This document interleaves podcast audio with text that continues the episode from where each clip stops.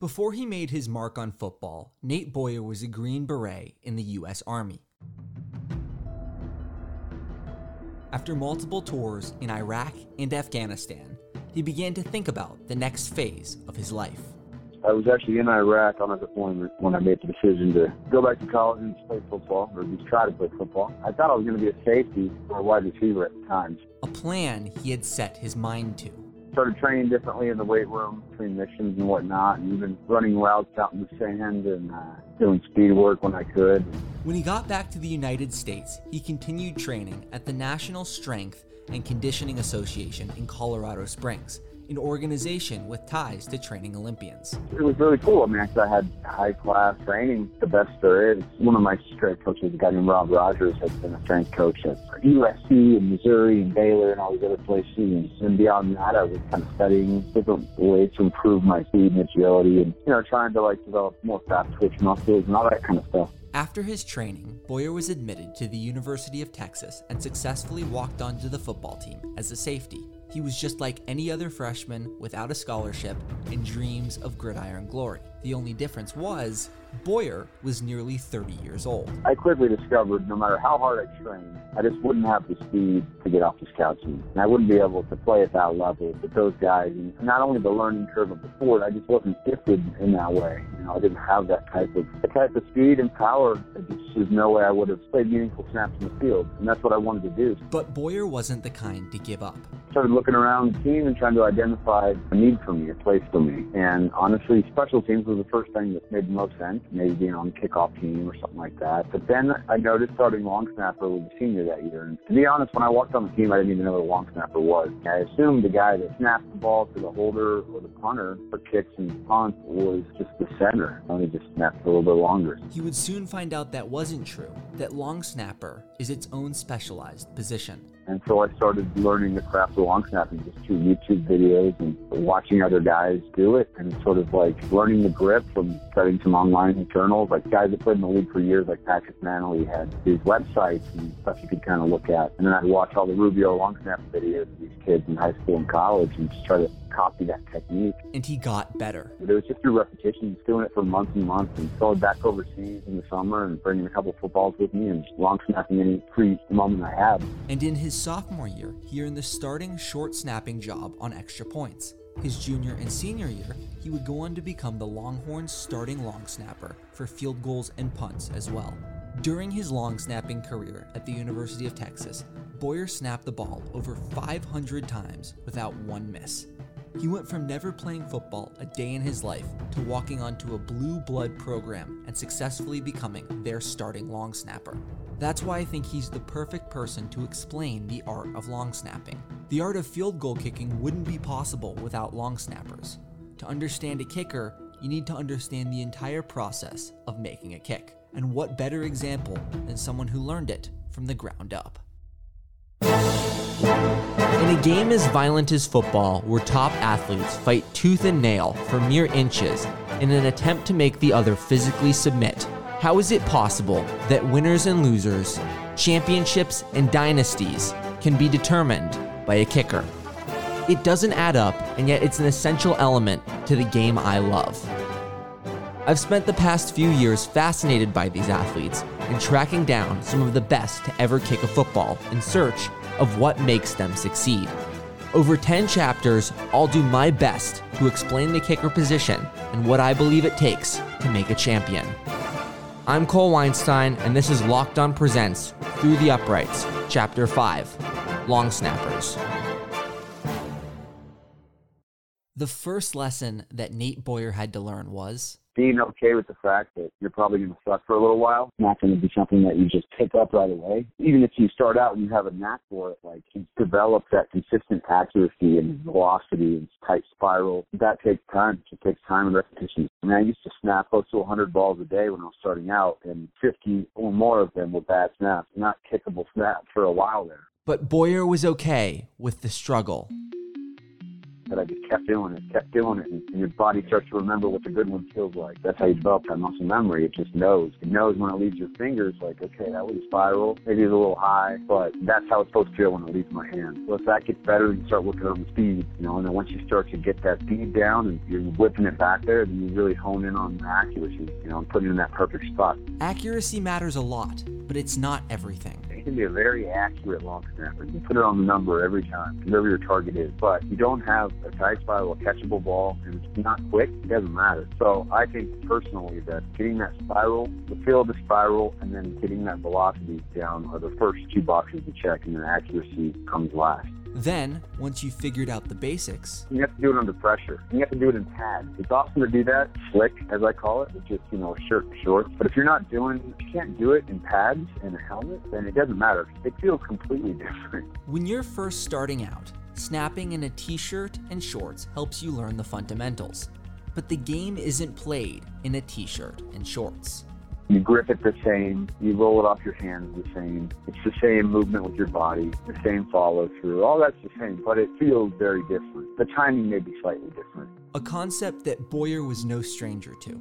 And that's one thing we do in the military quite a bit. Train like you fight. So when we're on the firing range practicing, we've got all that heavy kit on and we're sweating and we're running around, our helmets on and our Oakleys are fogging up. Someone's blowing a horn in our ear because we've got only a number of seconds to fire this weapon and then do a mag change and then transition to your sidearm and fire at these other targets. All those things make you a better warfighter. And learning to snap in pads makes you a better long snapper. If you're a great snapper without pads and helmet, to me, it, it just means you're a great snapper without and helmet. It doesn't mean you're a great long snapper in a football game. I need to see that too. If I was a coach, that's the first thing I would want to see. And then you need to learn to snap the ball with laces out or close to it say the worst thing that you can see as you're approaching to kick the ball is the laces facing right at you. And good holders can spin it to where you, by the time you actually kick it, you're not kicking laces, but the snapper's ability to consistently deliver the ball with the laces pointing out is super helpful as far as just the whole operation going really smoothly.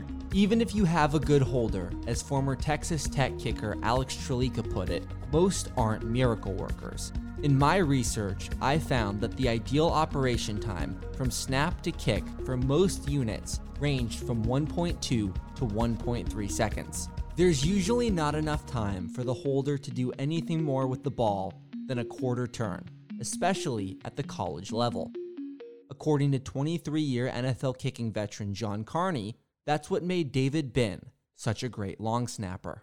David spoiled me, and I would say most snappers average about 60% perfect laces, and David was in the 90s, so it kind of gives you an idea of how consistent he was and above average he was compared to NFL snappers on the whole. The rest of my career, I didn't have anybody like David, so I was spoiled. David Binn is the longest tenured player in Chargers history.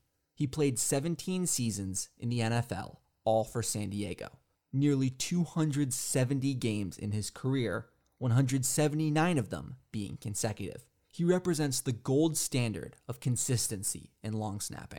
And David had a very good personality and composure for the job. Very, very laid back, almost to the point of being comatose. David never got nervous, which was great. Whether it was an extra point in the first quarter or a game winning field goal in the fourth quarter, that David was the least nervous guy on the field. And that can be everything for a kicker especially former Charger Nate Kaeding. He was just kind of the antithesis of me. I kind of came in a little bit more high strung, and but like you said, yeah, he was the beach bum guy. He kind of helped me calm down a little bit. So he, he was a great influence, and certainly an integral part of all the success we had out there as a, as a field goal team. John Carney and Nate Kaeding are two of the best kickers of their generation, and both owe a lot to Binn during his time playing with them.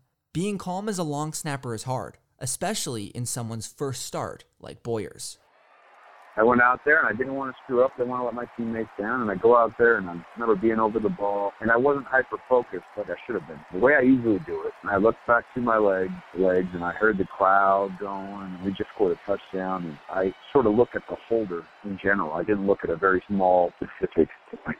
And the snap wasn't that bad. It was just, you know, but I didn't throw a tight spiral and it was a little bit low. Boyer was taught where to look on snaps by Alex Zumberge, the previous starter for the Longhorns. He would look at this little Nike check on the holder's glove on his plant hand, and that was his little point. You know, for me, it was a, it was a little bit different. I looked a little higher up on the glove hand, up where the Velcro was. But Boyer didn't follow Zumberge's advice. The former Green Beret let his nerves get the best of him. And I remember coming off the sideline, my first one, first opportunity I get, and I was so frustrated with myself. That's when former Texas head coach Mack Brown took notice. You know, he came up to me and was like, "What are you doing, man? You've been shot at in Afghanistan." He's like, "Don't worry about any of this stuff. Look back there and snap the football." He gave me an opportunity because he figured I wouldn't let the moment get the best of me. I'll tell you what, like it really stuck with me him him doing that. And it had an immediate impact.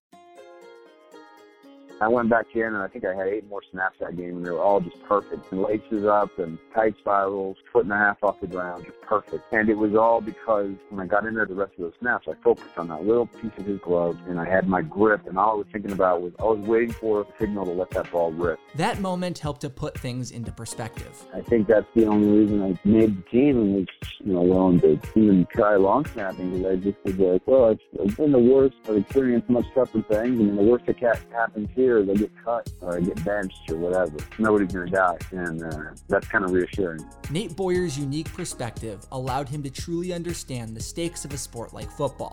That in turn helped him to understand the consistency needed to excel at his position. If you make a mistake, hey, that sucks. It's over. We can't change it. All we can do is fix our mistake and move on to the next hit or the next snap or whatever. Dwelling on it's not going to help. You may lose your job, yeah, but it is just a job. Don't don't make it too big of a deal. Another fascinating example of consistency in long snapping came from former Lou Groza Award winner Brad Craddock.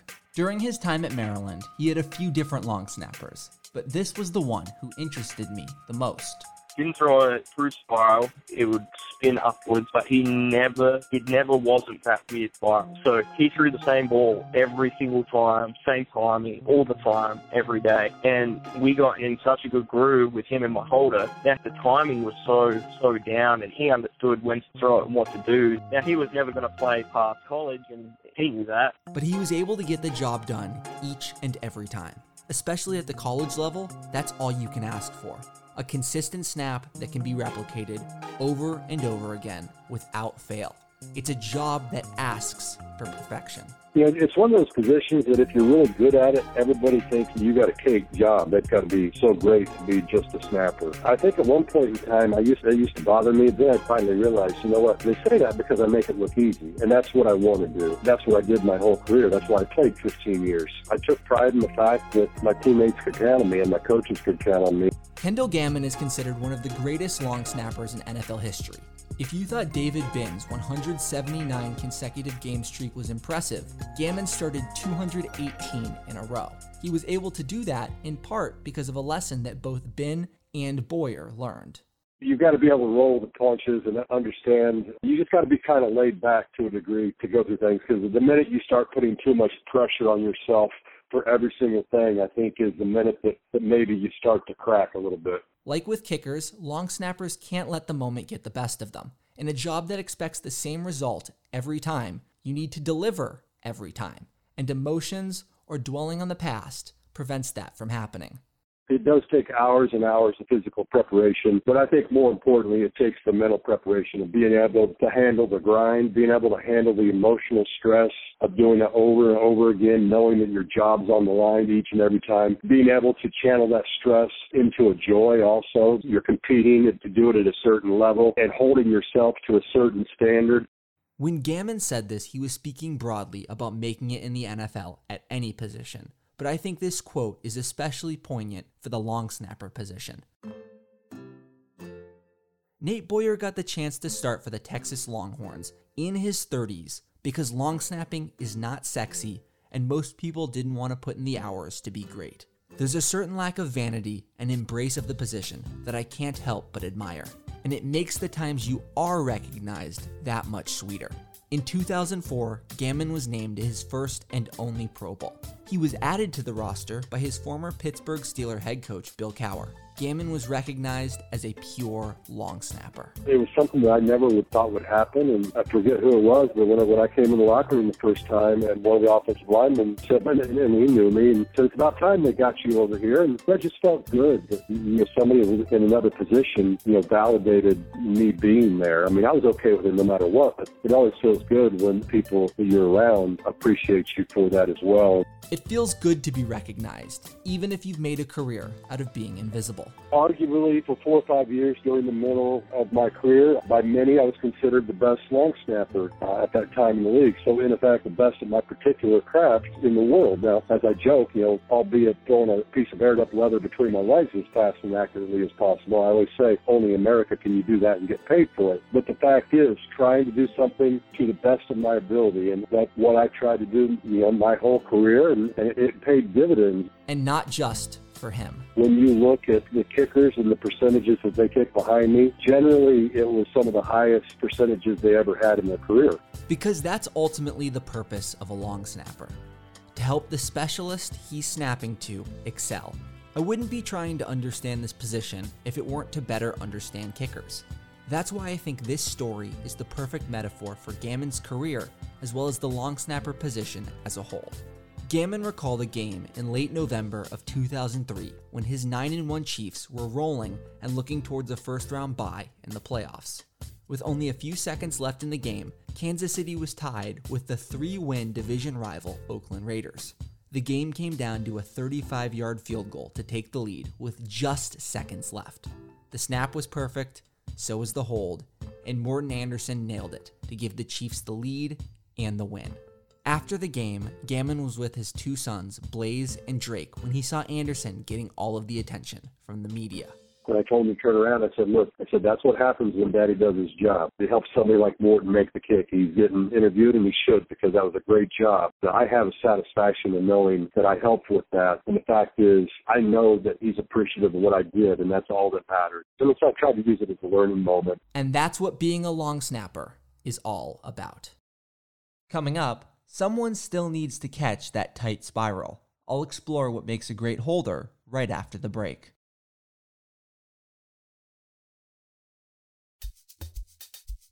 When Bryan Barker was on the varsity high school football team, being a placeholder was pretty simple. Our kicker was a soccer player. He didn't really practice us throughout the week, but he just he came and played with us on Friday nights. He was good, and I held the ball the way he asked me to. Not really knowing much about the position other than it, it needed to be caught, and back then you had to put it on a, a square piece of rubber, a, block that they used for field goals, extra points. I was pretty good at that without you know, looking at it too much. Barker walked on at the Santa Clara University football program and held again. He was also the team's full time punter. In college, he improved as a holder simply because of familiarity. Uh, I helped our kicker Doug Davidovich. By default, again, we worked, we spent so much time together, and athletically, it, it just gave the team the option of having a former backup quarterback in a position where snap was not perfect or something happened where we couldn't get the kick off. There would be some options.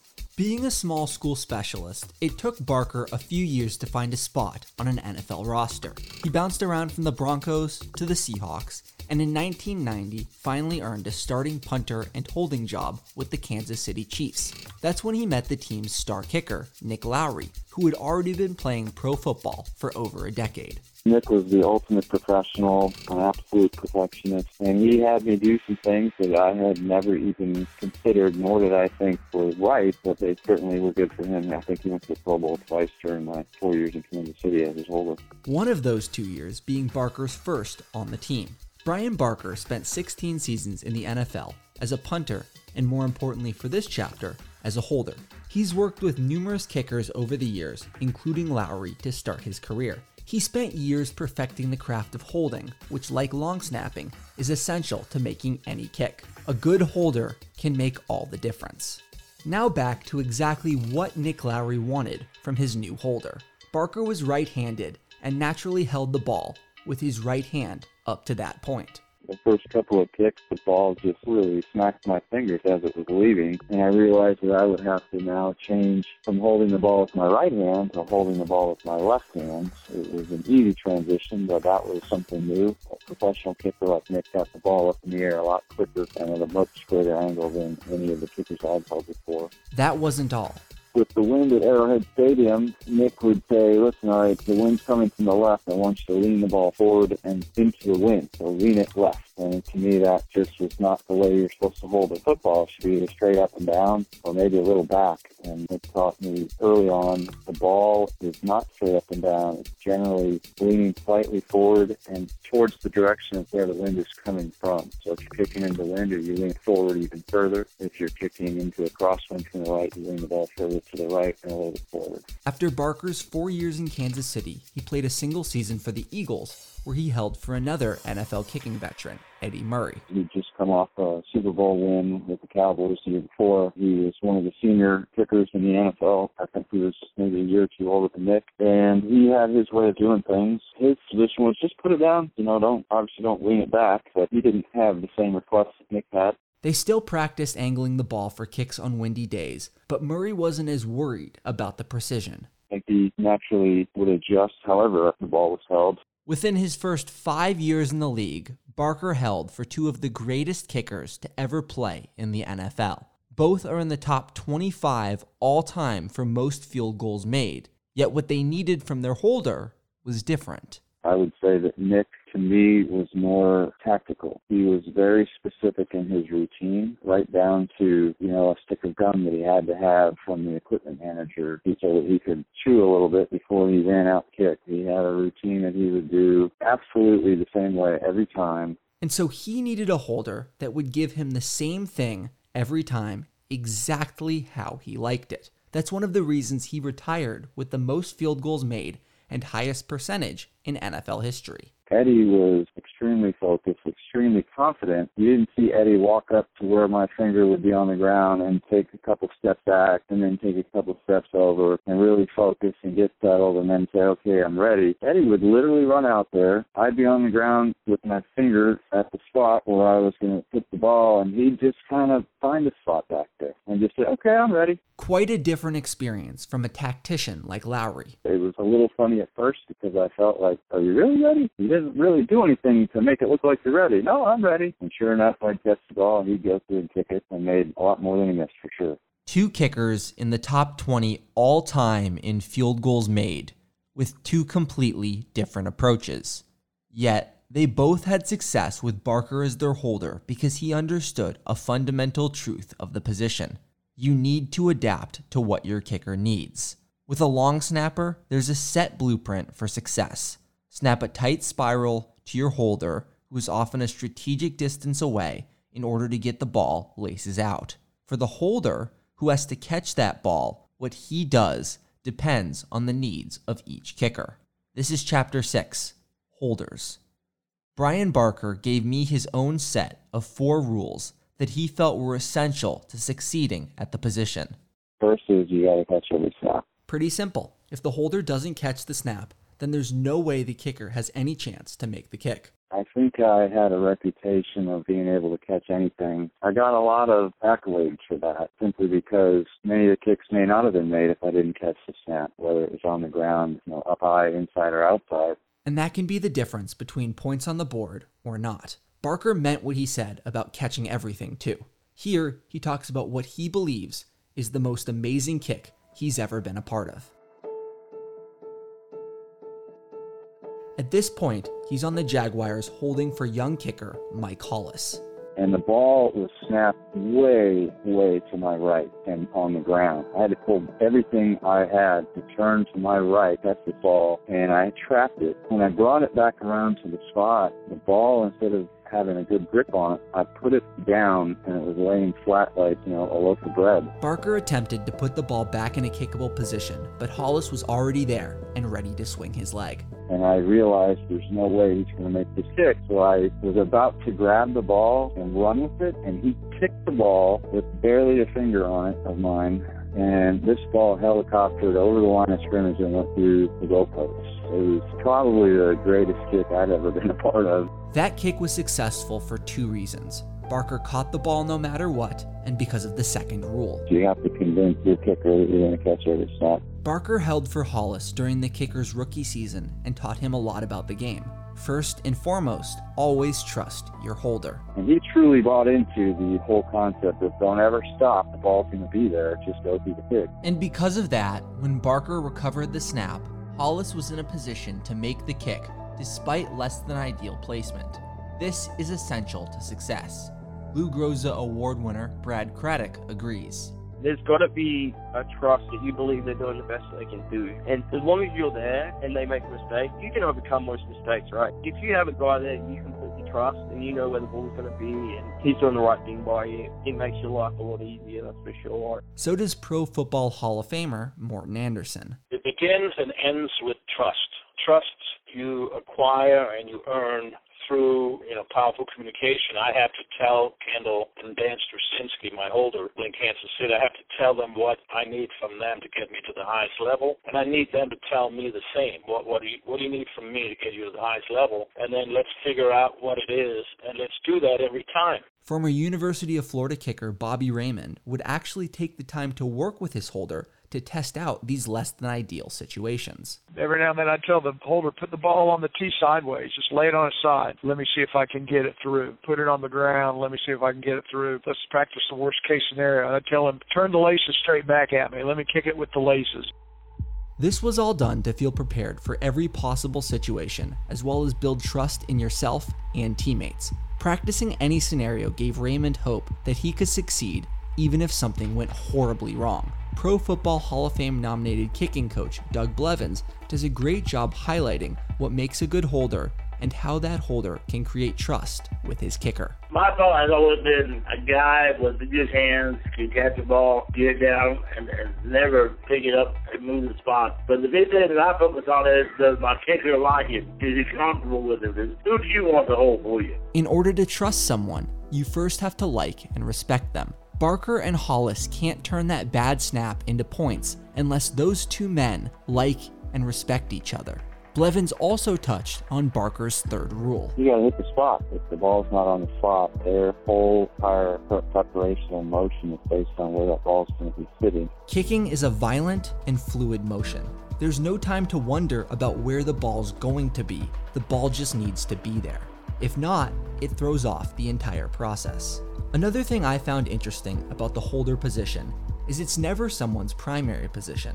That used to be the case with long snappers, but now the majority of teams, college and up, have their own specific guy for that. The holder is someone like Bryan Barker, who is more well known for his punting career than holding for guys like Nick Lowery, Eddie Murray, or Mike Hollis but that doesn't mean his role isn't essential to success. He's the last one touching the ball before you kick it, so he's playing a very important role. That's John Carney, who's fifth all time in field goals made. In his career, holders played one of two positions. Most holders are either a backup quarterback or the starting punter, so they have other things on their mind as well. Like, but when they come out for that field goal extra point, they need to be locked in, focused on catching the ball cleanly, getting it down on the spot, getting the proper lean, and getting laces forward. And that's not easy to do. They make it look real easy. It's not easy to do. That's a lot for a secondary position. I also think it's worth restating that Barker was not only a successful punter in the NFL, but a backup quarterback in high school. The advantage of having a punter is that he's available during the week with you for a ton of reps. During the course of practice, he's with you most of the time. You're helping him with his punt training. He's helping you with your kick training. You're training together. So you get a lot of reps and you can really build that comfort zone with him because he's available to practice with. That makes a lot of sense. Specialists are often on an island during practice, unlike members of the offense or defense. Quarterbacks are extremely busy during practice. You may get him a little bit before practice or after practice. During practice, he's busy all practice playing quarterback. So you lack the opportunity to get as much work with him during the course of the week that you would get with a punter. But in Carney's experience, the backup quarterback brought something else valuable to the position. What I do like about a quarterback is when you step on the field during the game, he is in total control of that offense. He's accustomed to and has coached and been with that offense, the offensive line, the tight ends. He's got those guys in the huddle all week long. Whether he's a backup quarterback or starter, he's very comfortable telling those guys when to line up and how to line up. And he's comfortable talking to the ref, asking for a new 25 second clock or asking for a new ball or timeout, whatever he needs to do. He's used to being the general on the field, which is nice to have him in control where you don't have to take over that role as a kicker when you enter the field. That was something Nick Lowery experienced firsthand during his brief stint in Washington. Joe Theismann holding for me, it was, it was kind of cool. Joe Theismann was so cool, a good teammate, positive. You're not one of these guys, oh, look, who are you? What do you do? No, he made me feel comfortable. Like Barker the punter said before, your job as a holder is to convince the kicker you are in control of everything.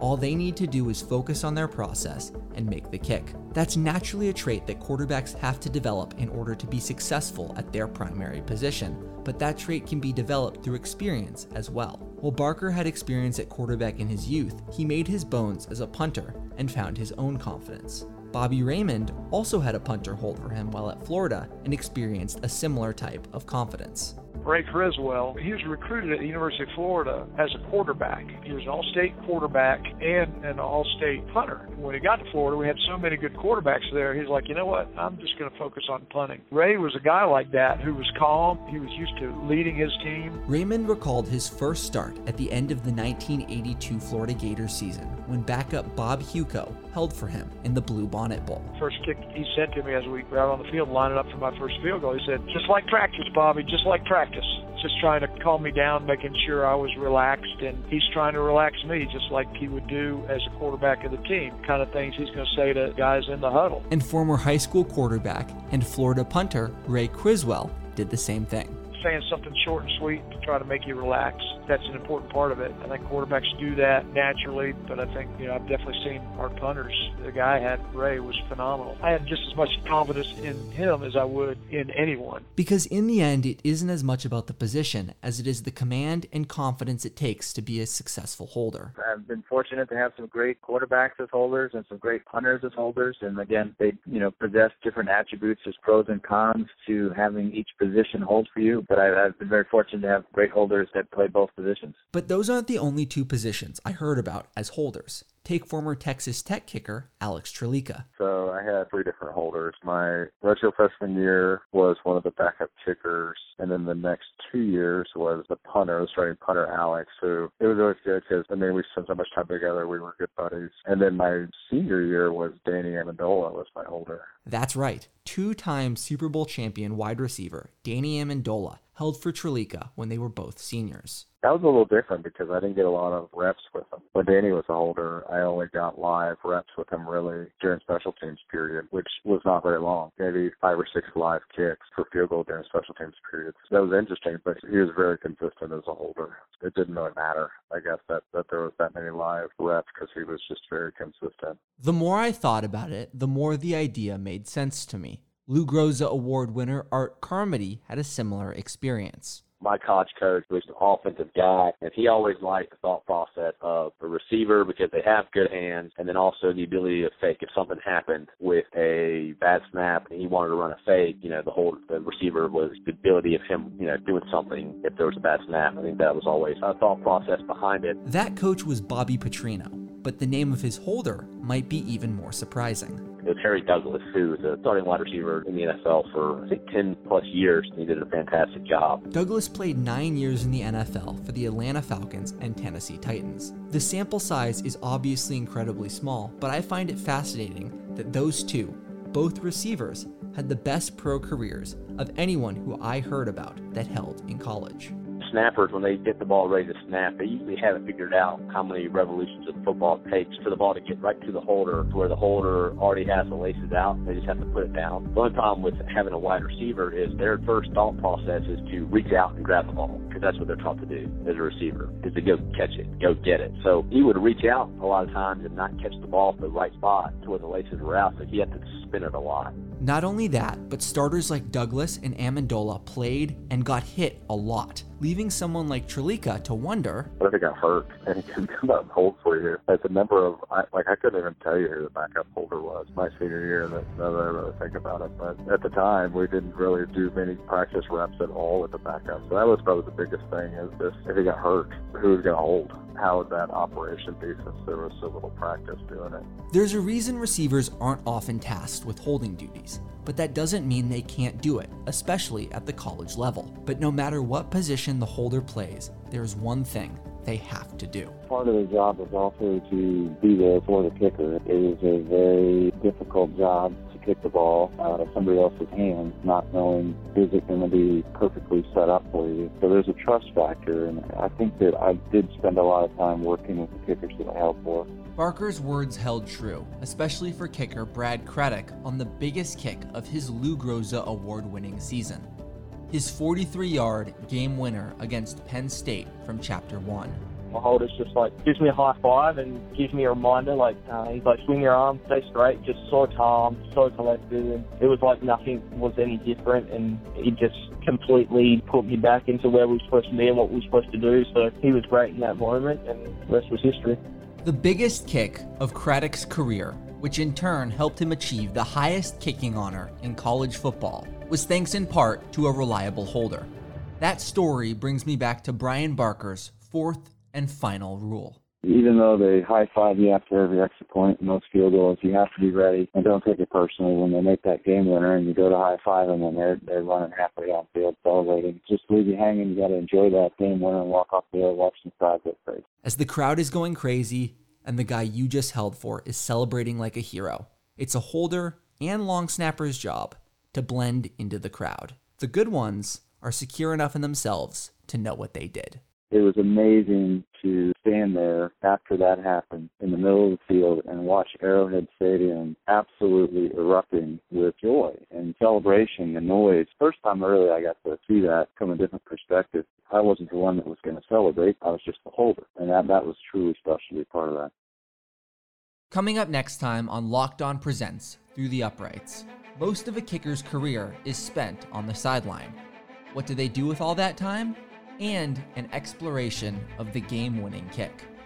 I call sideline behavior, and there certainly is sideline behavior that varies from kicker to kicker, but it really is a focus on your next kick and not getting too emotionally involved in the game. This is conversations I have during the week with my guys, my coaches. This is has already been agreed, agreed upon. This is not some, we're not winging this.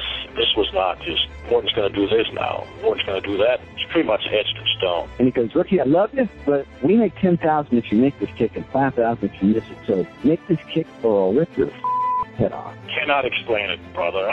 It was uh, divine intervention. Call it what you will. It, it was just, it was crazy. Like this revelation, you know, almost like, uh, wow, a higher power put me here today to do this, and now I'm going to do it. Through the Uprights is reported, edited, and sound designed by Cole Weinstein for the Locked On Podcast Network. Thank you for listening.